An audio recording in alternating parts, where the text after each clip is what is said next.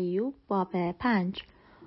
حال فریاد سرده آیا کسی هست که پاسخت گوید از کدامین که مقدسان یاری خواهی جست؟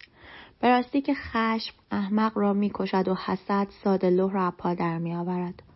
احمق را دیدم که ریشه می‌گرفت اما به ناگاه مسکن او لن شد. فرزندان او از امنیت بدورند در محکمه پایمال می‌شوند و ایشان را رهاننده ای نیست. گرسنگان محصول او را می‌خورند و آنها حتی میان خارها برمیچینند و تشنگان برای ثروت او لهله له می‌زنند زیرا مصیبت از خاک بر نمیخیزد و مشقت از زمین نمی‌روید بلکه آدمی برای مشقت زاده می شود چنان که شراره به بالا می جهد. اگر من بودم خدا را طلب می کردم و دعوای خیش را به خدا می سپردم. او که اعمال عظیم و تفحص ناپذیر می کند و عجایب بیشمار به عمل می آورد. باران بر سطح زمین می باراند و آب بر صحرا جاری می سازد.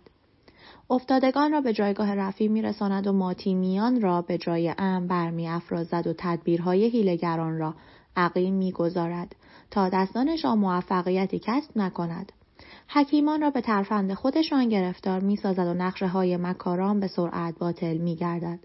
در روز به تاریکی می‌خورند به وقت ظهر چون شب کورمال راه می‌روند. اما نیازمندان را از شمشیر دهان ایشا میرهاند و آنان را از دست زورمندان نجات میبخشد. پس برای بینوایان امید هست و ظلم دهان خیش فرو میبندند. خوشا به حال آنکه خدا تعدیبش کند پس تعدیب قادر مطلق را خار مشمار زیرا او مجروح می سازد اما التیام نیز می دهد. زخمی می کند اما دستش شفا نیز می بخشد. تو را از شش بلا خواهد رهانید و در هفت بلا گزندی به تو نخواهد رسید. در قهدی تو را امک فدیه خواهد داد و در جنگ از دم شمشیر. از زخم زبان در امان خواهی بود و چون هلاکت آید از آن نخواهی ترسید. بر هلاکت و قهدی پوزخند خواهی زد و از وحوش و صحرا بیم نخواهی داشت. زیرا با سنگهای صحرا هم پیمان خواهی بود و وحوش و صحرا با تو صلح خواهند کرد. از امنیت خیمت مطمئن خواهی بود. عاقل خود را بازرسی خواهی کرد و چیزی مفقود نخواهی یافت.